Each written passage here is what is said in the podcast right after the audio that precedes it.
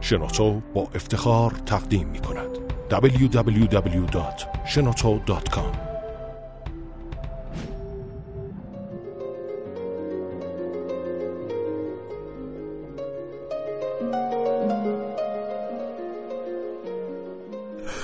به نام خداوند بخشنده مهربان خانم ها آقایان دوستان شنونده سلام و صبح شما به خیر شنونده برنامه کاوشگر هستید. زنده از شبکه رادیویی جوان. فرارسیدن سال روز شهادت حضرت امام جواد علیه السلام رو حضور همه شما دوستان تسلیت عرض می کنم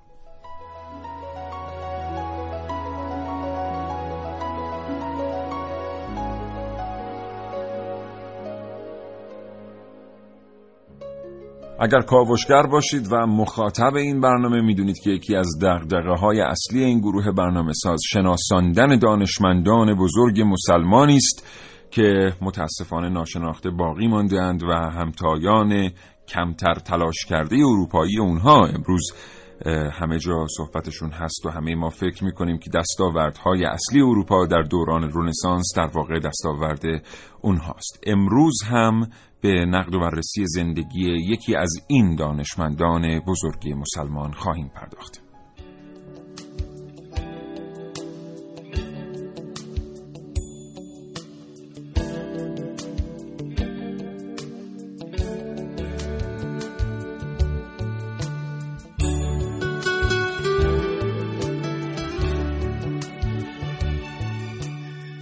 اصلاح می‌کنم. نقد که نه بررسی کاوشگر دانشمندی رو انتخاب کرده این برنامه ابن هیسم رو برای اینکه نگاهی موشکافانه داشته باشه به زندگی او.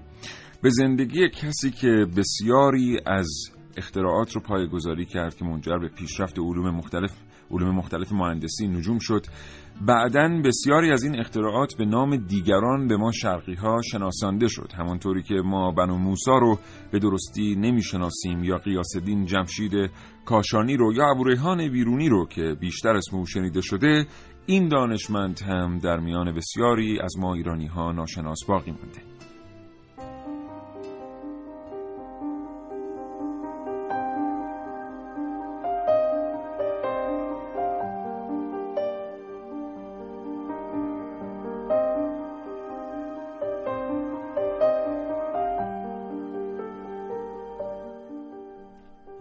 آنچه در این کاوشگر خواهید شنید از این قرار کاوشگران جوان برنامه کاوشگر خانم ها ملیه رشیدی، عارف موسوی و نازنین علی دادیانی پژوهش هایی را آماده کردند که در فرصت مناسب تقدیم حضور شما دوستان خواهد شد.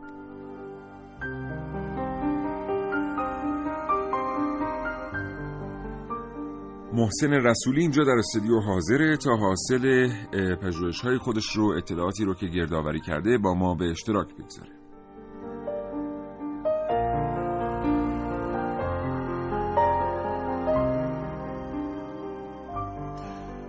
همینطور برنامکی از سعید مولایی داریم که در فرصت مناسب تقدیم حضور شما دوستان خواهد شد.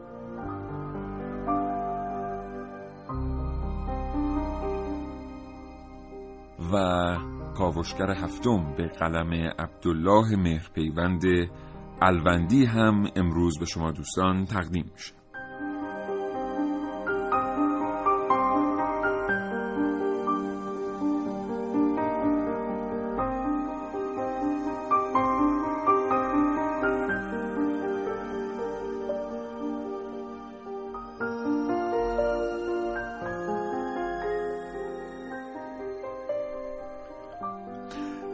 برنامه تا ساعت ده صبح ادامه خواهد داشت. یک بار دیگه تکرار می‌کنم موضوع این برنامه هست نگاهی به زندگی ابن حیسم یکی از دانشمندان بزرگ مسلمان کسی که تأثیر بسزایی در تدوین دروسی داشت که بعدا در اسپانیا آموخته شد به اشراف زادگان و نجیب زادگان اروپایی. همانهایی که این درسها رو در کوردوبا و آندولوس آموختند و رفتند رونسانس رو رقم زدند در اروپا. هرچند که بسیاری از این علوم بعدا در مشرق زمین از بین رفت اما آنچه در اروپا مانده در واقع بازتابی از علوم اسلامی است که یک اروپای مدرن رو توانست در نهایت بسازد.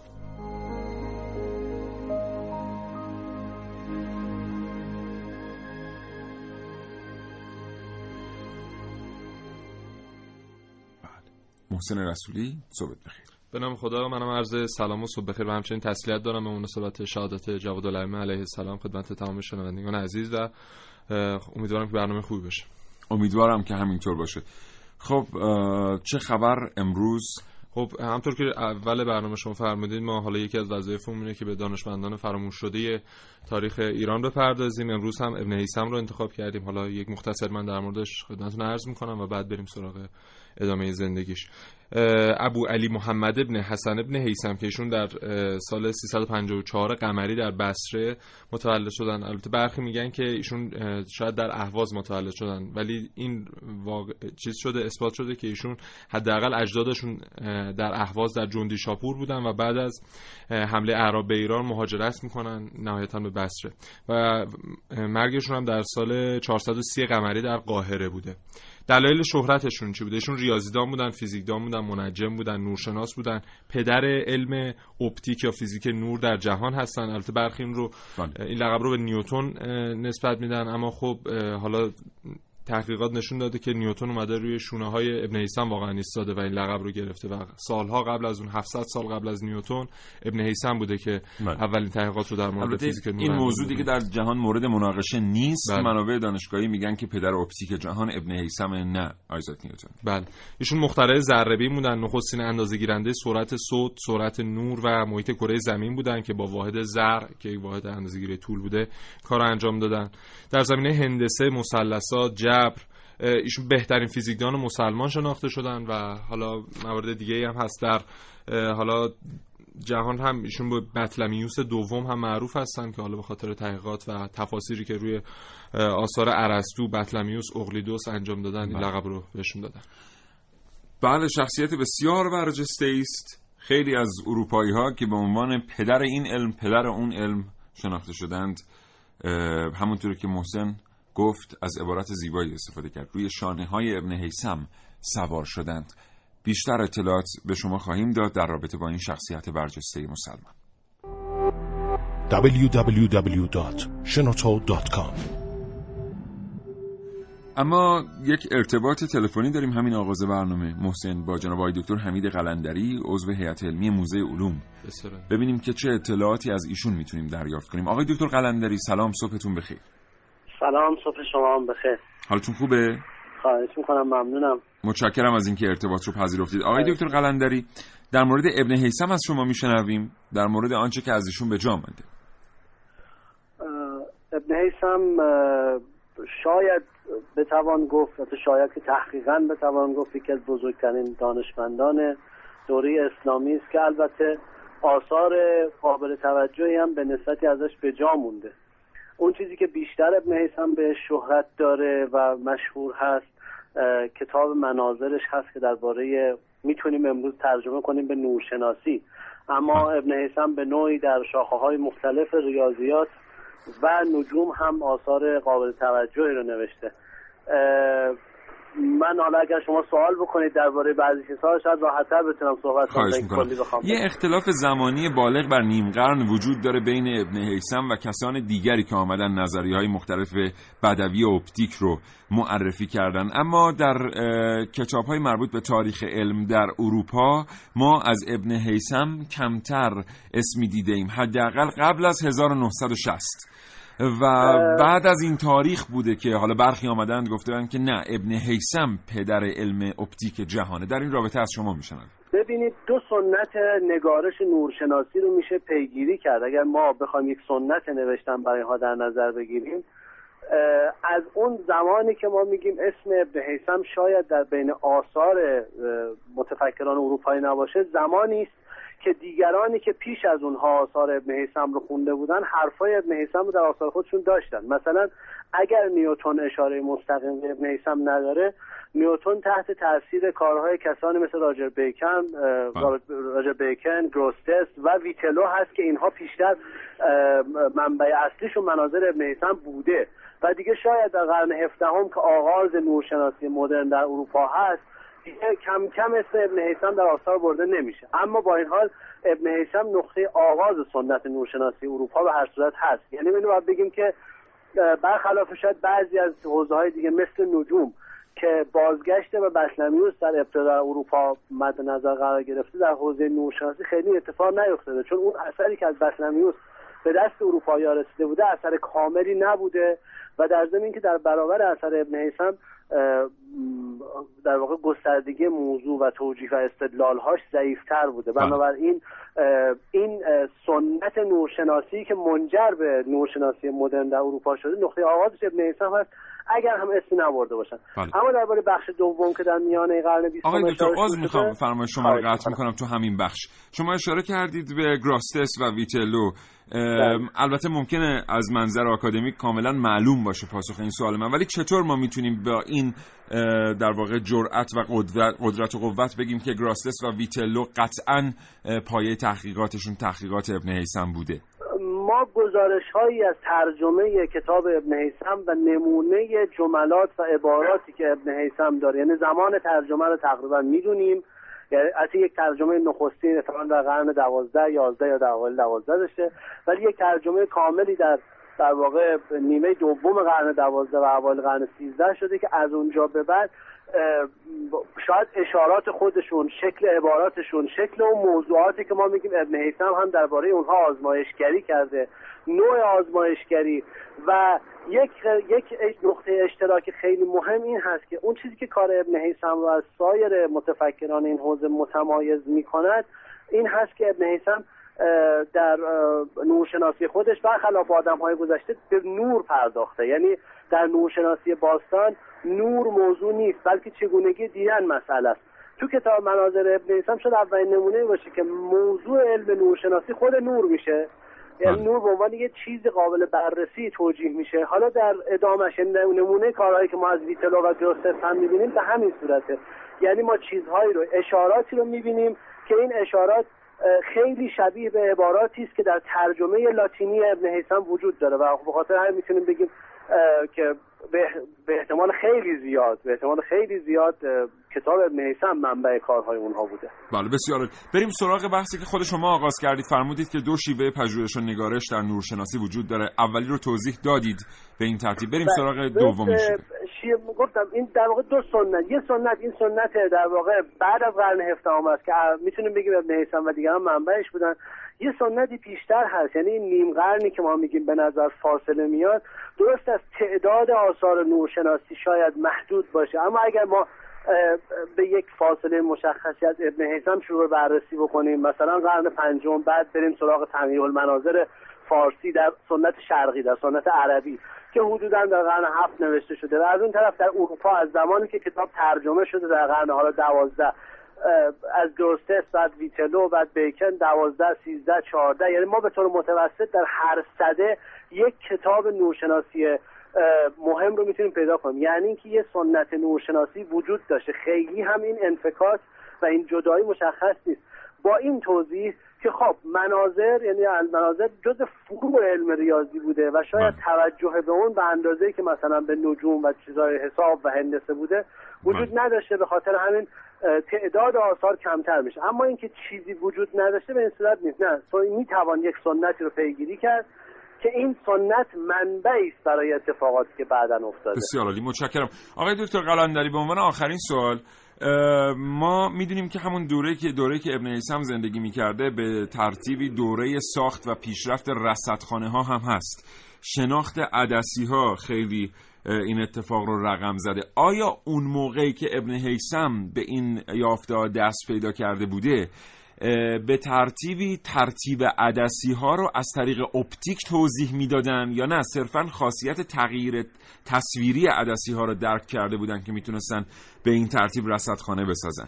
ببینید باید حقیقت هم بگم اصلا هیچ ارتباط مشخصی بین رصدخانه و ابزار اپتیکی عدسی وجود نداره. ما بیشتر رصدخانه های گذشته ابزارهایی هستند برای تعیین مختصات ستارگان در آسمان که ابزارهایی هستن چشمی کار می‌کنن.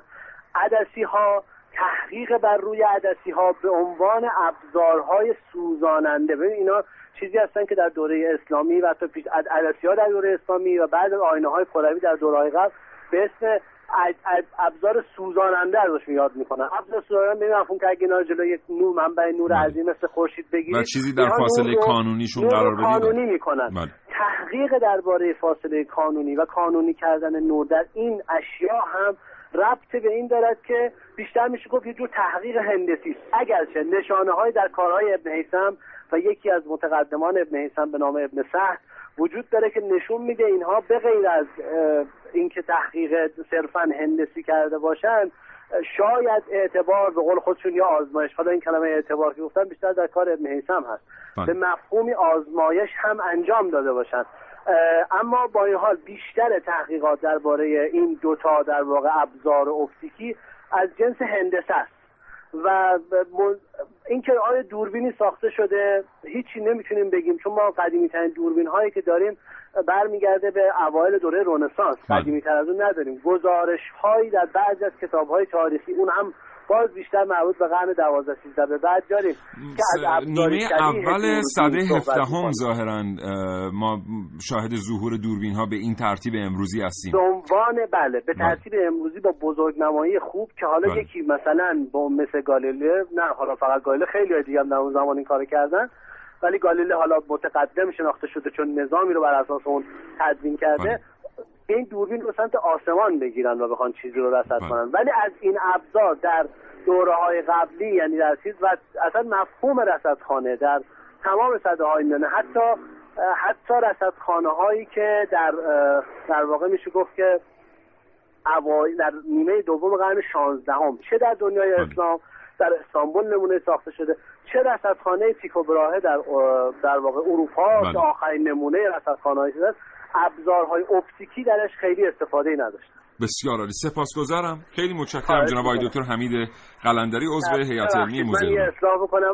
حنیف قلندری. حنیف قلندری. عذرخواهی بله. می‌کنم آقای دکتر. متشکرم. از فرصتی که در اختیار ما گذاشتید. آرزوی موفقیت می‌کنم. خدا نگهدار. سلامت باشید. خدا حافظ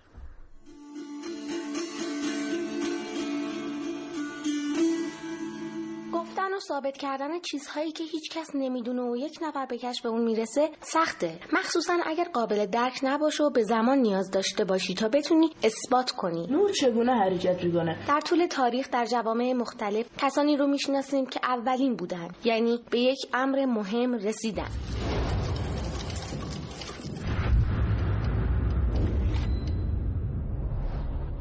مثل رازی که الکل رو کشف کرد. مثل ابو علی سینا که جسارت به خرج داد و علم پزشکی رو رونق بخشید. مثل خاج نصیر الدین توسی ابو ریحان بیرونی. حتی نیوتون که قانون جاذبه رو ثابت کرد.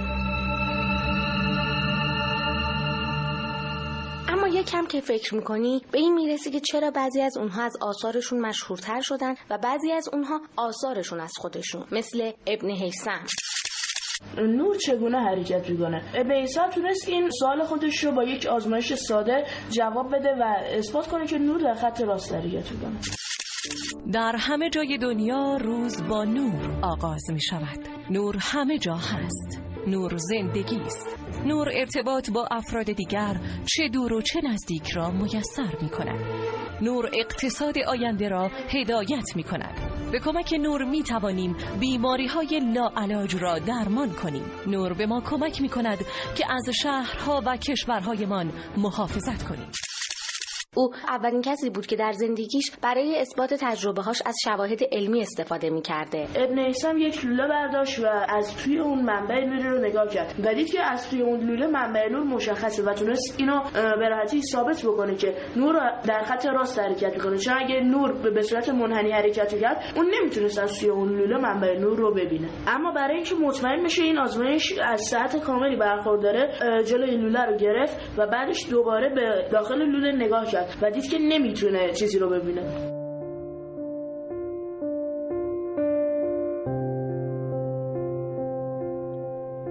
حتی می‌دونید که نیوتون در آزمایشهاش درباره نور و باستاب اون از ابن حیسم پیروی کرده؟ ولی چرا نیوتون معروف شد ولی کسی به خوبی ابن حیسم رو نمی‌شناسه؟ آیا این به وضعیت جامعه ای مربوط میشه که دانشمندان در اون زمان زندگی می‌کردن؟ مردم جامعه چقدر تاثیر داشتن در مشهور شدن یا فراموش شدن؟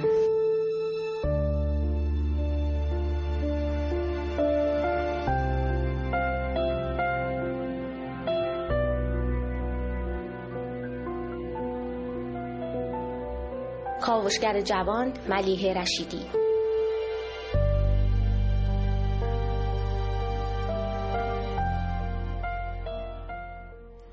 نه دقیقه و 22 ثانیه صبح. سلام می‌کنم به شما که همین الان به جمع شنوندگان رادیو جوان پیوستید و برنامه کاوشگر رو میشنوید. این کاوشگر به موشکافی ابعاد مختلف زندگی ابن حیسم می‌پردازه. خب سیاوش من اولین بار خودم ابن حیسم از طریق مستند آشنا شدم باش در واقع که پروفسور یه فیزیکدانی به نام جیمل خلیلی که فکر کنم استاد دانشگاه آکسفورد باشن. ایشون خودشون گفتن که من خودم رو مدیون ابن حیسم می‌دونم و اومده یک مستند دو سه قسمتی در مورد دانشمندان حالا چند قسمتی بود در مورد دانشمندان اسلامی که دو سه قسمتش اختصاص داشت به ابن حیسم و در اونجا یه داستان جالبی گفت که ابن حیسم یک طرحی داشته برای تنظیم جریان رود نیل. و این طرح رو معرفی می‌کنه به پادشاه مصر و دعوت می‌کنه حالا الحاکم بوده مثل اینکه فردی به نام الحاکم مصری دعوت می‌کنه ازش که بیاد به مصر میره به استقبالش میگه باشه بیا این امکانات هم در اختیارت به این پروژه رو انجام بده. بعد از چند مدت که میگذره می‌بینه که این پروژه واقعا عملی نیست و اون چیزی که فکر می‌کرده قابل پیاده شدن در مصر نیست. به خاطر همین به پادشاه میگه پادشاه هم مثل اینکه خشمگین میشه و اون رو حالا به جای اینکه مثل اینکه در موقعی که دعوت می‌کنه ازش یک مقام بالایی هم بهش میده. حالا از اون مقام خلعش می‌کنه و میگه که بیا یک مقام اداری دیوانی بهش میده. بعد اینم حالا برای اینکه دیگه بیشتر از اون پادشاه رو عصبانی نکنه میپذیره ولی بعد مدت چون زیاد راضی نبوده از اون شغلش خودش رو می‌زنه به جنون و دیوانگی یک جنون خودخواسته. و به خاطر همین پادشاه هم از اون مقام دوباره خلقش می‌کنه. یه حبس خانگی بهش میده ده ساله و در اون ده ساله که خیلی میاد تعلیفات کتب مختلفی انجام میده مطالعاتش بر روی نور در همون ده سال اتفاق میفته اموالش رو هم حتی ازش می‌گیره. بعد از ده سال پادشاه از بین میره و بعد از از بین رفتن اون دیگه این هم جنونش رو کنار می‌ذاره و برمیگرده. اموالش رو به دست میاره و بله و حالا در همون قاهره ادامه حیات میده و در اونجا تعلیفاتی انجام میده و شاگردانی تربیت می‌کنه. حالا شاگردانش من آوردم دو نفرشون رو که معروف ترین بودن. یکی فاتح بوده یکی سهراب که در موردشون صحبت خواهم کرد. بله. ابن حیسم یه تأثیری که اون موقع در دنیا گذاشت و خیلی جاها من دیدم ازش هیچ صحبتی نمیشه یعنی واقعیتش ندیدم تا حالا به این ترتیب در موردش صحبت بشه. موضوع ماهیت وجودی نور بود بله. چون پیش از این اینکه ما بخوایم درک بکنیم که یک مجموعه ای از فوتون ها وجود دارن که ما بهشون میگیم نور اینا با سرعت 300 هزار کیلومتر در ثانیه حرکت می‌کنن و باعث مرئی شدن اجسام میشن و و و میشه واحدهای مسافت رو باشون سنجید و اینها بله.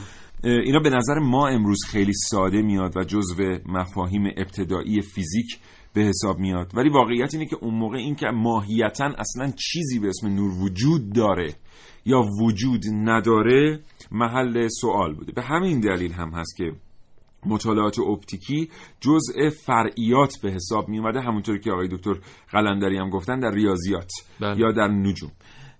ابن حیسم یکی از کسانی است که با جرأت و با ایمان بر این که چنین چیزی وجود داره بر این عقیده می ایسته و پیش می‌بره این تحقیقات بله. رو همین که ما بتونیم ناگهان به وجود چیزی که پیشتر کسی به وجودش پی نبرده پی ببریم چقدر پیچیده شد چیزی که قبلا کسی نفهمیده که وجود داره رو ما بخوایم بگیم که وجود داره و با اعتقاد بیستیم ما یادمون باشه که گالیله رو برای کمتر از این می‌برم به کلیسا اون بلا رو سرش میارن بله. ما داریم در مورد دوره ای صحبت می‌کنیم که ادیان مختلف و متضارب ادیانی که اصلا ریشه های بعضیشون چل سال قدمت ندارن همین مصر چقدر مسائل اعتقادی درش وجود داشته بله. مسائل اعتقادی متفاوت بین النهرین که اصلا مبدع و منشأ هزار و یک فرق و فکر بوده اینا شما می‌خوایم ببینید توی همچین شرایطی در مورد وجود در مورد مرئی بودن اجسام در مورد ماهیت نور صحبت کنید.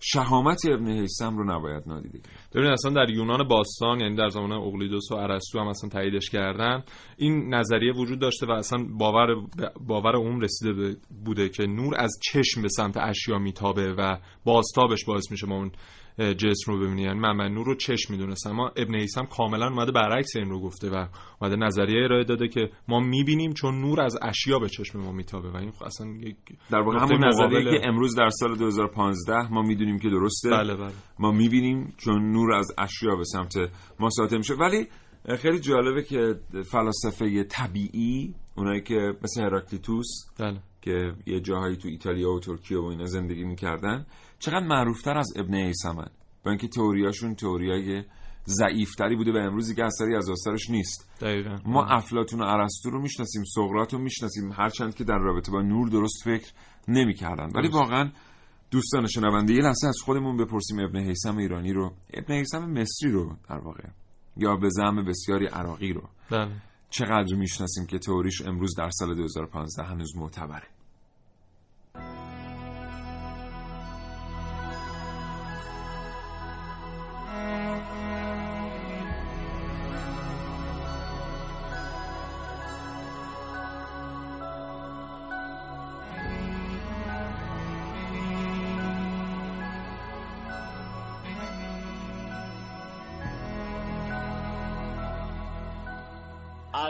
لحظه تا زمان به صدا در آمدن زنگ فرصت دارید حدس بزنید که این صدا صدای چیست It's not surprising, it seems to me, that one of the founders of modern optical doctrine is a great Muslim scholar. His name was Ibn al-Haytham, or as he became known in the West, al-Hazen. Al-Hazen would make one of the most significant discoveries in history about how light and vision worked. ابن حیسم نخستین دانشمند واقعی تاریخ. این عنوانی است که محققان حوزه تاریخ علم برای ابن حیسم انتخاب کردند اما علت این انتخاب چیست؟ چرا هیچ کدام از محققان پیشتر از ابن حیسم با وجود کشفیات بسیار بزرگ به عنوان اولین دانشمند تاریخ شناخته نشدند ابن حیسم نظریه هاشو با آزمایشات مفصلی توجیه می‌کنه و دیگران هم می‌تونن این آزمایش ها رو تکرار کنن.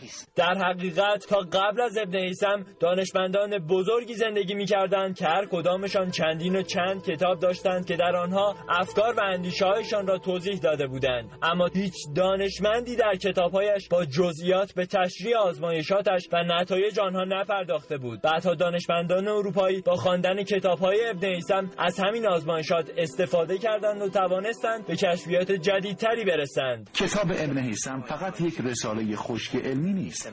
یک دستورالعمل برای نسل‌های آینده هم هست. اون در کاراش مدام با مشاهدات آزمایشگاهی نظریه هاشو درباره نور توجیه می‌کنه و آزمایشاشو هم با جزئیات زیادی شرح میده تا دیگران بتونن اونا رو تکرار کنن و ایده هاش رو تایید کنن. پیام اون اینه حرف منو باور نکنین خودتون امتحان کنین صدایی که در ابتدای کاوشای من شنیدید بخشهایی از گزارش یکی از رسانه‌های خارجی درباره این دانشمند بزرگ مسلمان ایرانی بود. نکته جالب توجه این است که طور کلی رسانه‌های خارجی به اهمیت کار دانشمندان مسلمان ایرانی پی بردن به گونه که حتی یکی از همین نشریات در مقاله نوشته که به اشتباه در مدارس وقتی حرف از نور اپتیک می شود همه به سراغ نیوتن می روند و او را پدر علم اپتیک می دانند در صورتی که نیوتن اگر به جایگاه بالایی در این زمینه رسیده به دلیل بالا رفتن از شانه های غولی به اسم ابن حیسم بوده است و باید ابن حیسم را پدر علم اپتیک بدانیم. من سعید مولایی کاوشگر جوان. بله. کسی. اصلا در روش تحقیق بله. ابن حیسم خیلی شناخته شده است جالبه بدونیم که در اروپا هم ابن حیسم علا رقم دستاوردهای فیزیکی و اپتیکی که داشته در روش تحقیق بسیار بله. شناخته شده است یعنی من فکر می‌کنم که ما اگر برگردیم با توجه به اینکه خودم قبلا این کار کردم یه مطالعه بکنیم روی باورهای ابن حیسم در مورد یک تحقیق صحیح تقریبا 70 80 درصد اون چیزی که امروز به عنوان روش تحقیق مدرن داریم می‌شناسیم و اونجا می‌بینیم. خود غربی ها لقب پدر روش علمی نوین رو به ابن حیسم لقب دادن و ببینید مطرح کردن یه نظریه صحیح اول باید شما یه اطلاعاتی رو جمع‌آوری کنی با مشاهده و اندازه‌گیری. بعد مشاهده اندازه‌گیریاتون به نتیجه رسید اعلام عمومی کنی تا این بشه یک به یک فرضیه برسه از نظریه بشه فرضیه. و این فرضیه رو بعدا بیای با شواهد تجربی در عمل ثابت کنی که من به این نتایج رسیدم و اون موقع پذیرفته بشه از طرف جامعه علمی و حالا غیر علمی که شما این نظریه مال شماست. و این روش ها همش منصوب به ابن هیثمه متشکرم. یه ارتباط تلفنی داریم محسن بله. بازم. با سرکار خانم دکتر مریم احتشامزاده معاون پژوهش و فناوری دانشگاه باهنر کرمان. خانم دکتر احتشامزاده سلام صبحتون بخیر. من هم سلام عرض کنم خدمت شما و شنوندگان رادیو پیام. رادیو جوان. حالتون خوبه خانم؟ متشکرم. فرقی نمی‌کنه همه اعضای خانواده بزرگ صدا هستند. چه رادیو پیام چه رادیو جوان متشکرم از اینکه این ارتباط رو پذیرفتین. خانم دکتر احتشامزاده ما در مورد این صحبت می‌کنیم که در بسیاری موارد هرچند منابع آکادمیک پذیرفتند که پژوهش های منصوب به آیزاک نیوتون در واقع متعلق به ابن حیسمه اما در ایران حداقل در میان جامعه دانشگاهی ما چیزی در این رابطه نمی‌بینیم. حتی میشه با تقریب نزدیک به واقعیتی گفت یک اثر مکتوب هم وجود نداره در تایید این موضوع. از شما میشنویم در مورد دیدگاه و انگاره جامعه دانشگاهی در این رابطه. بله همطور که شما اشاره فرمودین متاسفانه همینطور هسته و در واقع این دانشمند بزرگ ناشناخته است در جامعه علمی ما. حالا من ازتون اجازه می‌خوام که یک مختصری در مورد ابن حیسم توضیح بدم. خواهش می‌کنم. البته ما مقدمه رو درباره ابن ایسم شنیده ایم ولی شنیدنش از شما هم خالی از لطف نیست. خواهش می‌کنم بفرمایید. خواهش می‌کنم. بو علی محمد ابن حسن ابن حیسم که در متون لاتین به الهازن شناخته میشه از بزرگترین ریاضیدانان و بیشک اولین دانشمند فیزیک نور یا همون علم اپتیک در جهان هسته. ایشون کسی بوده که 700 سال قبل از نیوتون به بررسی ویژگی های نور پرداخته و اولین دانشمندی می باشه که روش مبتنی بر آزمایش رو در پژوهش های خودش به کار گرفته. ایشون در به زمینه ریاضیات هندسه نجوم فیزیک صاحب ابتکار بوده.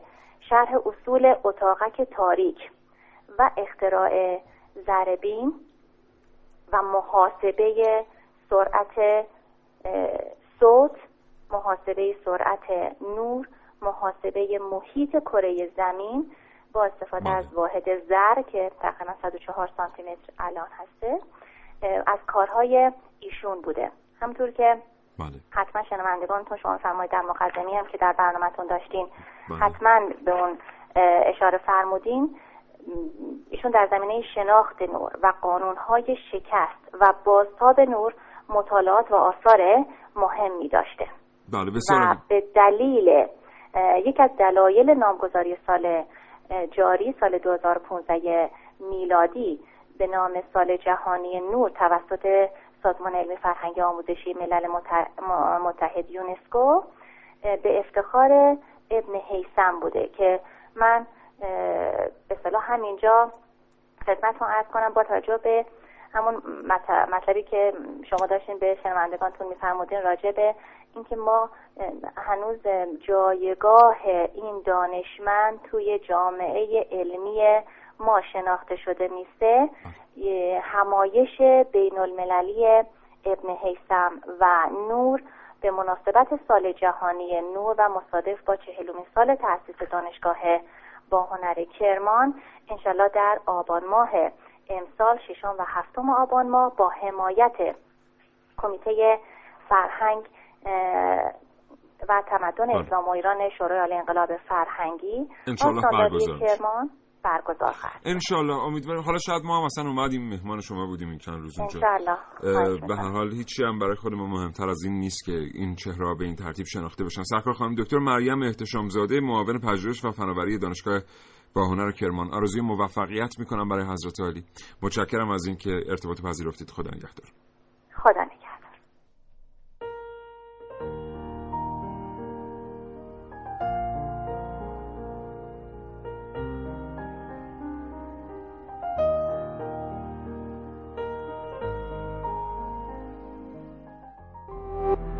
www.shenoto.com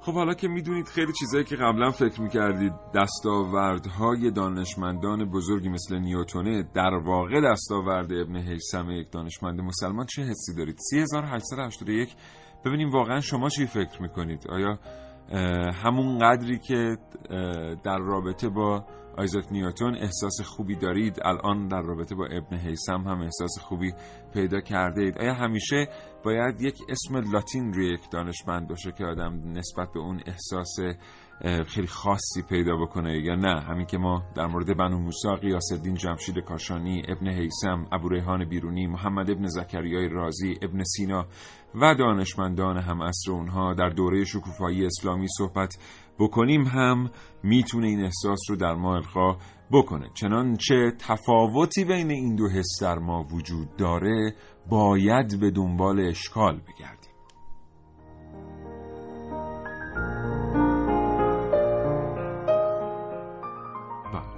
خب محسن. بله. جالبه فکر می‌کنم دو سه هفته پیش بود توی مترو چهارراه ولی یک نمایشگاهی همین موزه علوم و فناوری که کارشناس اولمون هم مثل که از اونجا بودن برپا کرده بود که حالا مثلا یه بخشیش به همین دانشمندان ایرانی اختصاص داشت بنو ها و دستگاه های بنو موسی و کارهایی که داشتن انجام میدن و مثلا فواره ها رو یا مثلا چند تا کار ما تو برنامه یکی از برنامه‌مون گفتیم که در مکانیک سیالات برادران بنو موسی خیلی فعالیت داشتن. همین فواره کلا اختراع برادران بنو موسی بله. و دو سه تا دستگاه بود که از اختراعات بنو ها بود و اینا رو تست می‌کرد مثلا به نمایش گذاشته بودن. مردم جمع شده بودن و باورشون نمی‌شد که واقعا اینا رو مثلا بنو موسی فلان سال قبل یک ایرانی این کار رو انجام داد بله. واقعا براشون تعجب برانگیز واقعا در همین رابطه ورق زدن کتاب الهیل بله. واقعا حیرت انگیزه بله. یعنی شما وقتی با اونجا به طراحی مکانیزم یه پمپی برخورد می‌کنید که این پمپ رو میگذاشتن در داخل رودخانه 20 متر با خود نیروی همون رودخانه درست. کار می‌کرده و آب رو به هوا پرتاب می‌کرده خب واقعا این حیرت انگیزه یا ظرفی که طراحی شده در الهیل توسط بنو موسا که مایعات دو فاز رو از هم جدا می‌کنه بله. یا مایعات رو می‌تونه پیمانه بکنه. واقعا اینا مکانیزمایی که همین الان اگر به ما بگم طراحی کن شاید روزها و ساعتها با نرم افزارا وقت ما رو بگیره. نتونیم به اون نتیجه هم دست پیدا کنیم. و قولهایی بودن در مکانیک سیالات دیگه برای خودشون. و من واقعا دعوت می‌کنم از شنوندگانم که برن از موزه علوم فناوری حتما در خیابان سی تیر واقع. حتما دیدن کنن. خیلی باید چیز جذابی براشون اونجا باشه و ببینن و لذت ببرن و استفاده بکنن. در مورد روش علمی نوین ما صحبت کردیم. این روش رو ما گفتیم که الان غرب می‌دونه که یعنی معرفی کرده که ابن حیثم پدر روش علمی نوینه ولی در قرن 17 فرانسیس بیکن و رنه دکارت رو پدر روش علمی نوین می‌دونستن. حالا مثلا در مورد دانشمندان دیگه مثلا نظریه سیارات نو پرباخ که تو قرن 15 میاد. معروف میشه رو بله. کاملا بر پایه مطالعات ابن حیسمه یا مثلا همین راجر بیکن کاربرد ریاضی در پژوهش‌های مربوط علوم طبیعی مثلا در نجوم یا علوم دیگه در موسیقی اینها رو بله. منصوب به راجر بیکن در قرن 13 هم می‌دونن در صورتی که در قرن چهار ژ قمری ابن حیسم تمام مطالعات انجام داده بود. این اختلاف بین میلادی و قمری هم در نظر بگیریم. در مورد نکته بسیار مهمی که محسن بهش اشاره کرد اینکه بسیاری از مسائل در هنگام رخ دادن رنسانس منصوب به بیکن و دکارت بود. بله. بعدا تاریخدانان اروپا اظهار نظر کردن خیلی. گفتن که در زمان رنسانس هنوز آثار کوردوبا و آندلوس و مدارس اسپانیایی اسلامی وجود داشت. چطور می‌شد برخی حقایق رو به این سراحت کتمان کرد؟ بله. اینا معتقد هستند که در زمان رنسانس اروپایی ها به الگوهای اروپایی احتیاج داشتن بنابراین اونهایی که سردمداران جنبش بازآفرینی و رنسانس در اروپا بودن تمام تلاششون رو کردن تا الگوهای شرقی در واقع موجود که شناخته شده بودن در زمان خودشون به اروپا به عنوان الگو راه پیدا نکنن. و به هر حال بیکن و دکارت بهترین گزینه ها بودن برای اینکه جایگزین بشن با دانشمندان مسلمانی که بله. موقع به موفقیت های دست پیدا کرده بودن. از این جهت خب اسم خیلی ها پنهان شد. از روی جلد کتاب ها پاک شد. اسم خیلی از مکتشفین و این عوض شد و اصلا کلا اون چیزی که از دوره شکوفایی اسلامی به ارث رسید به اروپا شکوفایی اسلامی به ارث رسید به اروپا در واقع نام اون خالقش یه جورایی از تاریخ اروپا در یک بازه حذف شد. ما فرصت زیادی نداریم مطلبم خیلی زیاد داریم. یه گریزی می‌خوایم بزنیم به هولوش 195 200 هجری قمری. در مورد کردوبا که اینقدر اسمش اومد یه صحبتی بکنیم در مورد دوره شکوفایی اسلامی. خیلی کوتاه. ابن حیسم یکی از محصولات این جریان فکریه. ابو ریحان یکی از محصولات این جریان فکریه. یعنی الان مدیران محترم در نظام مقدس جمهوری اسلامی ایران نگاهی دارن به اینکه چه میگذشته در اون جریان فکری که این آدم این آدم مولد توش تولید می‌شده. چه بسا اگر بشه بازگشت به اون دوره و اون جریان رو ایجاد کرد. الان محسن رسولی اینجا نشسته میگه که ابن حیسم میره به مصر پیش الحاکم. الحاکم میاد منصبی در دربار به او میده و در واقع ثروتی در اختیارش می‌گذاره که بتونه طرح پژوهشی خودش رو بر روی رود نیل اجرا کنه. ببینید این یک مدل مدیریتی خیلی ساده است. این که شما کسی رو به واسطه یک طرح تحقیقاتی که ارائه کرده ولی کاربردیه میاد منصب می‌دید در صدر مینشونید. اینا یه سری مدل که امروز هم کاربرد داره. فقط کافیه ما برگردیم. ببینیم ابن حیسم از چه جریانی تولید شد. ابو ریحان بیرونی از چه جریانی تولید شد. این میشه در واقع اقتصاد دانش بنیان. خیلی ساده. شاید وصل کردنش به این سادگی به این اسما خیلی ساده به نظر برسه. ولی باور کنید از اینم ساده تر. چقدر ساده داشت. 9:43 دقیقه و 40 ثانیه صبح. همچنان تا ساعت 10 صبح با این برنامه کاوشگر همراه باشید. شیرین کاری های یک کودک خردسال توجهتون رو جلب می‌کنه و ازش عکس می‌گیرید. و خیلی زود از طریق اینترنت این عکس رو توی صفحه شخصیتون قرار می‌دید و همه دوستانتون می‌تونن عکس شما رو ببینن. این در حالیه که سالها پیش برای اینکه خودتون هم عکستون رو ببینید حداقل باید یک روز صبر می‌کردید تا ظاهر بشه و از عکاسی تحویلش بگیرید.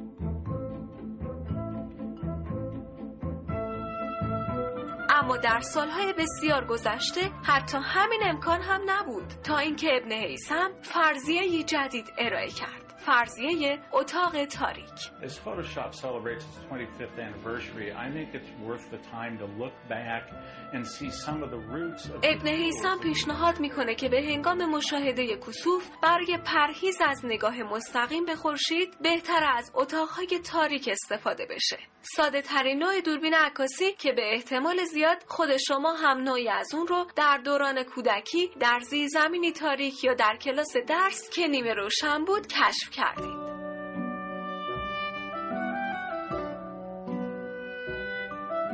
نفوذ نور از سوراخ کوچکی در دیوار یک اتاق تاریک باعث میشه که تصویر واژگونهای روی دیوار روبرو بیفتد در ترجمه به زبان لاتینی کامرا آبسکرو شد و همین واژه تا به امروز در زبان انگلیسی برای دوربین های روزنه و عدسیدار ساده و جز اول آن یعنی کامرا برای همه نوع دوربین به کار می رود. حتی در دوربین های تلفن همراه شما اما شمایی که روزانه حداقل چند تا عکس با گوشی تلفن همراه هوشمندتون می‌گیرید می‌دونستید که اولین تلاش ها برای عکاسی به وسیله دانشمندی به نام ابن حیسم انجام شده؟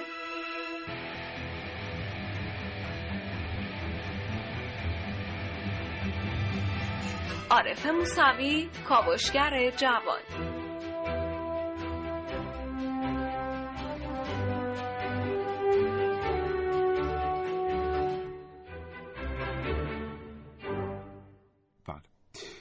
بله خب ما از دوربین استفاده می‌کنیم اما از تولدش چیزی نمیدیم محسن یه سری بزنیم به دیویست هجری قمری. و شاید حتی قبلتر و بعد بعدترش. یه بازه ای رو در نظر بگیریم. من می‌خوام برگردم به اون بازه که آثار یونانی ترجمه شدن آمدن به جامعه اسلامی پیوستن. خب بدونیم که زمان خود حضرت امام جواد علیه السلام زمانی که نهضت ترجمه آغاز میشه. نهضت ترجمه که آغاز میشه یه اتفاقی میفته. اون اتفاق چیه؟ اون اتفاق اینه که محتوای فلسفی یونان میاد در کتب اندیشه ای اسلامی جای خودش رو پیدا می‌کنه. بله. یه دفعه ما می‌بینیم تیپ سوالاتی که از حضرت امام جواد علیه السلام پرسیده میشه عوض میشه. تیپ سوالات. مثلا سوالو ببین. آیا خدا شیعه؟ آیا خدا رو میشه تجسم و تصور کرد؟ تیپ این سوالات نشون میده که یک فلسفه افلاتونی عرستویی داره میاد به ادبیات عرب وارد میشه به ادبیات به فلسفه عرب وارد میشه خب می‌دونیم که اون موقع مجالس گفتگو هم در بغداد علل خصوص خیلی خیلی چگالیش زیاد بوده خیلی خیلی زیاد برگزار می شده در زمان خود حضرت امام رضا علیه السلام هم به همین ترتیب بوده. اون موقع حضرت امام جواد خب سن و سال کمتری داشتن همراهی می‌کردن پدر رو.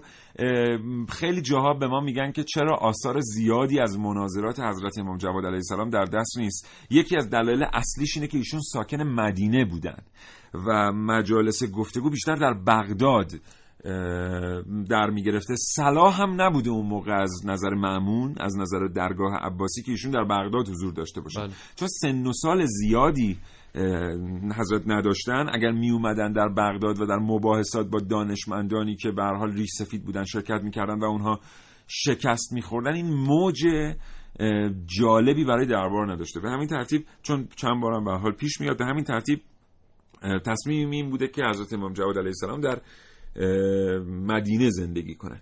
ولی می‌خوایم بیام سراغ مناظرات.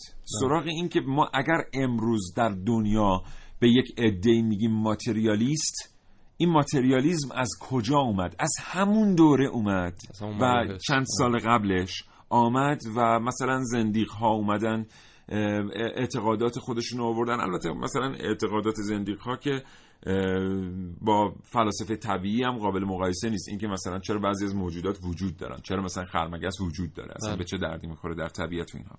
ولی یه اتفاقی اونجا افتاد. اون اتفاق تضارب و تقابل آرا بود. یعنی پیشتر ما در جامعه اسلامی یه اندیشه داشتیم. بعد ناگهان این اومد در مقابل اندیشه یونانی قرار گرفت و در مقابل یه سری اندیشه های دیگر یه سری جهانبینی های دیگر قرار گرفت. اتفاق جالبی که تو اون دوره افتاد این بود که این تقابل و تضارب باعث شد اندیشه های دیگر در اندیشه اسلامی حل شدن. درست. من هم همینجا دعوت می‌کنم از دوستانی که صدای ما رو میشنون در این رابطه و در رابطه با دوره شکوفایی اسلامی مطالعه بکنن. دانشمندانی مثل ابو ریحان بیرونی که شاگرد حضرت امام صادق علیه السلام هستند که خود ایشون شاگرد دو تا امام پیش از خودشون هستن بله. در دقیقا تو زمان تضارب اندیشه ها چرا اندیشه دیگری رو انتخاب نمی‌کنن؟ چرا خط فکری دیگری رو انتخاب نمی‌کنن. چرا تمام دانشمندان برجسته اون زمان در این خط فکری تربیت میشن و در این خط فکری تعلیم پیدا می‌کنن؟ البته یه اشاره تلخ هم بکنیم به بعد منفی قضیه. چرا حوالی رونسانس همه این اتفاقات میره به سمت اروپای مرکزی برعکس میشه. و برعکس میشه. یعنی همه این اتفاقاتی که ما داریمش دوره شکوفایی اسلامی کردوبا چراغ چراغ در واقع معابر داشته. بیمارستان روانی عمومی داشته. بله. معابر پاکسازی می شدن و سطل زباله داشته. اولین شهری است در جهان که سطل زباله عمومی داره. چرا این اتفاقات میره به غرب و شرق بی بهره میمونه؟ بله. کاملا نکته درست و به جای بود و ممنون. حالا امیدوارم که یه مقدار بیشتر ما مطالعات رو این انجام بدیم و تو برنامه دیگه هم بهش بپردازیم. من اشاره کنم به دو تا از شاگردایی که از معروف ترین شاگردای ابن حیسم بودن که مثلا همین فاتک میاد ریاضی و در محضر ابن حیسم یاد می‌گیره و خودش میره اصلا یک دانشمند بزرگ در مصر میشه و شاگردان بسیاری رو تربیت می‌کنه. یا مثلا فردی به نام سرخاب یا سهراب که از بزرگان سمنان بوده میاد سه سال ماهی 100 دینار ابن هیثم ازش می‌گیره. این خیلی نکته جالبه مایی 100 دینار ازش می‌گیره و سه سال حالا علوم مختلف رو بهش آموزش میده. سه سال که تمام بشه موقعی که می‌خواد بر برگرده سمنان تمام اون پولی که در مدت این سه سال بهش داده بوده رو برمیگردونه بهش و میگه من فقط این پول رو از تو گرفتم تا خلوص تو رو در هدفت به دانش اندوزی بسنجم و ببینم که چقدر حالا انگیزه داری و چقدر می‌خوای مایه بذاری از خودت برای حالا یادگیری علوم مختلف در واقع یه معیاری بوده واسه اینکه ببینه اون آدم واقعا اومده بله. چیزی یاد بگیره یا اومده بله. وقت خودش و ابن حیسم رو بله. تلف کنه البته این آقای ابن حیسم همونطور که بارها گفتیم تو این برنامه مطالعه شیوه ها شاید از شناخت خودش مهمتره بله. شیوه هایی که پژوهش کرده شیوه هایی که دانشجو و دانش آموز تربیت کرده شیوه هایی که با بزرگان برخورد کرده آخه برخی از دانشمندا هستن یه حرفی مثلا در یک دورانی می‌زنن دیگه حالا شاید هم بعدا به عکسش برسن خودشون ولی اعلام نمی‌کنن و می‌ذارن اینا مثلا با همون بله. اندیشه در ذهن بمونن چون به بله. خاطر همون معروف شدن اما همین ابن حیسم میاد در دوران جوونی اون نظریه که در یونان باستان گفتیم که نور از اشیا به چشم بله. می‌خوره و یعنی نور از نور چشم, چشم ساطع, ساطع میشه. میشه در چشم منشأ نوره در یونان باستان اینطور میگه بله در دوران جوانی میاد در مقاله فی هیئت العالم فی هیئت العالم خودشون رو مطرح می‌کنه. اما چند سال بعد چیزی حدود 15 20 سال بعد میاد در کتاب المناظرش کاملا برعکس این رو میگه و اون نظریه معروفش که میگه نور از اشیا به چشم ما می‌خورن و ما میبینیمشون. مطرح میشه. که اینو اسم منبع یادم نیست. اصلا این رفتار رو فرانسویام ارجاع میدن به ابن حیسم و در جامعه دانشگاهی فرانسه این رفتار از سه تا دانشمند گرفته شده. یکیش ابن حیسمه شاید خوانده باشید در خاطرات بزرگان ما در عرصه ادب و هنر. یکی از بزرگان ایرانی ادیب پایان نامه خودش رو در سوربن وقتی دفاع می کرده سه استاد راهنما که نشسته بودند یکی از اساتید راهنما به یکی از در واقع فکت هایی که در پایان نامه آمده بوده ایراد می‌گیره. درست. فکت رو باید فارسیش چی می‌گفتیم یکی از شواهد یا یکی از اه، شواهد نه یکی همون از فکت ها رو از ما بپذیرید. ببخشید به بیسوادی ما. همون یکی از فکت هایی که در پایان نامه آمده بوده رو ایراد می‌گیره. نمونه مثال این. شخص نمونه مثال. این شخصی که داشته از پایان نامه خودش دفاع می‌کرده به سوال پاسخ نمیده و از سوال رد میشه. جای دیگری دوباره به همون فکت می‌رسه و استاد راهنما مجددا استاد داور مجددا ایراد می‌گیره و شخص برای بار دوم رد میشه و از پاسخ امتناع می‌کنه. وقتی برای بار سوم استاد داور ایراد می‌گیره از این فکت کسی که داشته از پایان نامه خودش دفاع می‌کرده این ادیب ایرانی بله. اینطور پاسخ میده که چرا به این فکت من ایراد می‌گیرید؟ من این رو از یکی از کتابهای خود شما برداشتم. کتابی که نگارش خود شماست در یک جایش این آمده و خب قبل از اونم فکر می‌کرده که داره اخلاق به خرج میده. اگه اینو بگه استاد داور به هر حال لطمه به شخصیتش وارد خواهد شد که نمی‌دونه این فکت از کتاب خودش در آمده و در نهایت تحیر فکر می‌کنی داور چی جواب میده؟ میگه این کتابی است که پانزده سال پیش من نوشتم و پنج سال قبل کتابی در رد این کتاب نوشتم. دقیقاً. تو که فکتی از کتاب پانزده سال قبل من آوردی چون از کتاب منه و من داور پایان نامه تو. همین دلیل این نیست که این درسته. درست بله. تو باید کتاب پنج سال قبل من میخوندی تا بفهمی من به این نتیجه رسیدم که این غلطه. بله. ابن حیسم زندگیش پر از این گره های شیرین که آدم اگر بتونه دسترسی پیدا کنه و بخونه قطعا خیلی چیزا گیرش میاد. 9:54 دقیقه و 49 ثانیه صبح کاوشگر زنده تقدیم شما میشه. من نازنین علی دادیانی پیگیر شایعات موجود, شایعات در, موجود فضای در فضای مجازی. شایعات از آنچه که میشنوید به شما نزدیکترند. محمد ابن حسین ابن حیسم یا حسن ابن حسن ابن حیسم از جمله دانشمندانی است که بعضی ها میگن ایرانیه و بعضی ها هم میگن نه. این شایع است. در اینکه ابن حیسم در بصره به دنیا آمده شکی نیست. اما باید بگیم که این دانشمند بزرگ از پدر و مادری ایرانی زاده شده و در همه جای دنیا اون رو یک ایرانی مسلمان می‌دونن. شایعه دیگه ای که درباره ابن حیسم وجود داره اینه که میگن سازمان یونسکو برای ابن حیسم یک انیمیشن کوتاه ساخته. تعجب نکنید. این شایعه واقعیت داره. درست وقتی که اکثر ما اصلا از وجود چنین فردی آگاه نبودیم یونسکو تلاش می‌کنه تا برای نشون دادن اهمیت نور به بشر از هنرمندان مختلف برای ارائه اثر هنری دعوت کنه و فردی به نام احمد سلیم که یک مسلمان مالزیایی است از شخصیت ابن حیسم برای انیمیشنی کوتاه استفاده می‌کنه تا به ضرورت توجه به انرژی پاک نور بپردازه.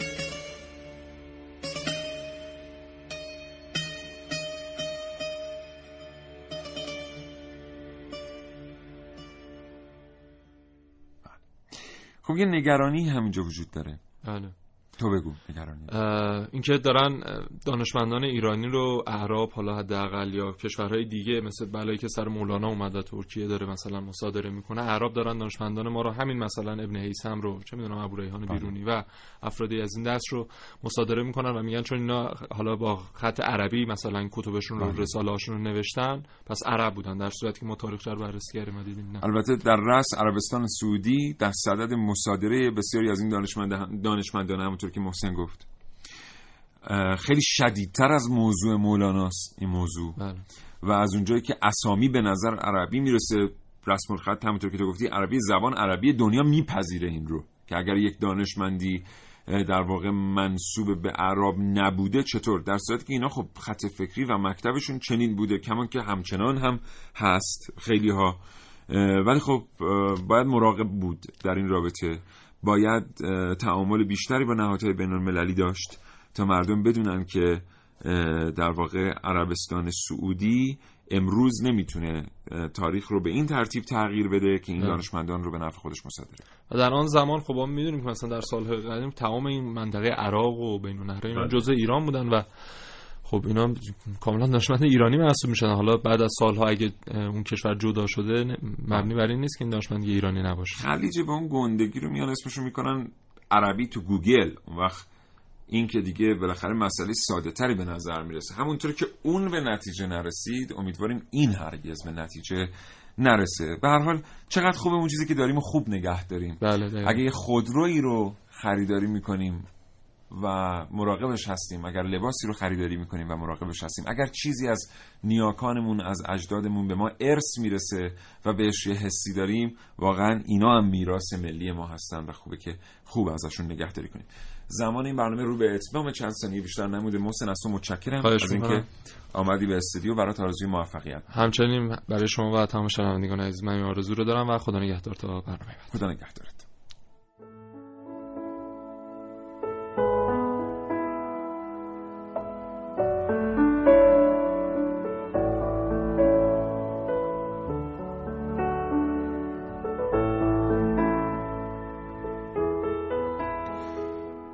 امروز با شما در مورد ابن حیسم صحبت کردیم. مردی که دنیا رو تغییر داد. مردی که یافتهاش باعث شد آیزاک نیوتون در دنیا معروف بشه. مردی که انقدر قدر, قدر بلند بود که بسیاری از بلند قدرترین دانشمندان جهان تلاش کردند روی شانه های او بیستند. مردی که ما ایرانی ها که باید مبلغ نام او در دنیا باشیم او رو نمی‌شناسیم.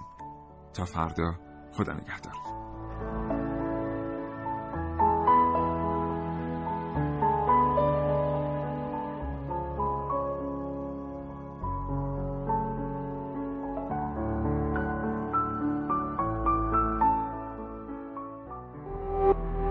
شراطو ارائه دهنده پادکست های صوتی فارسی.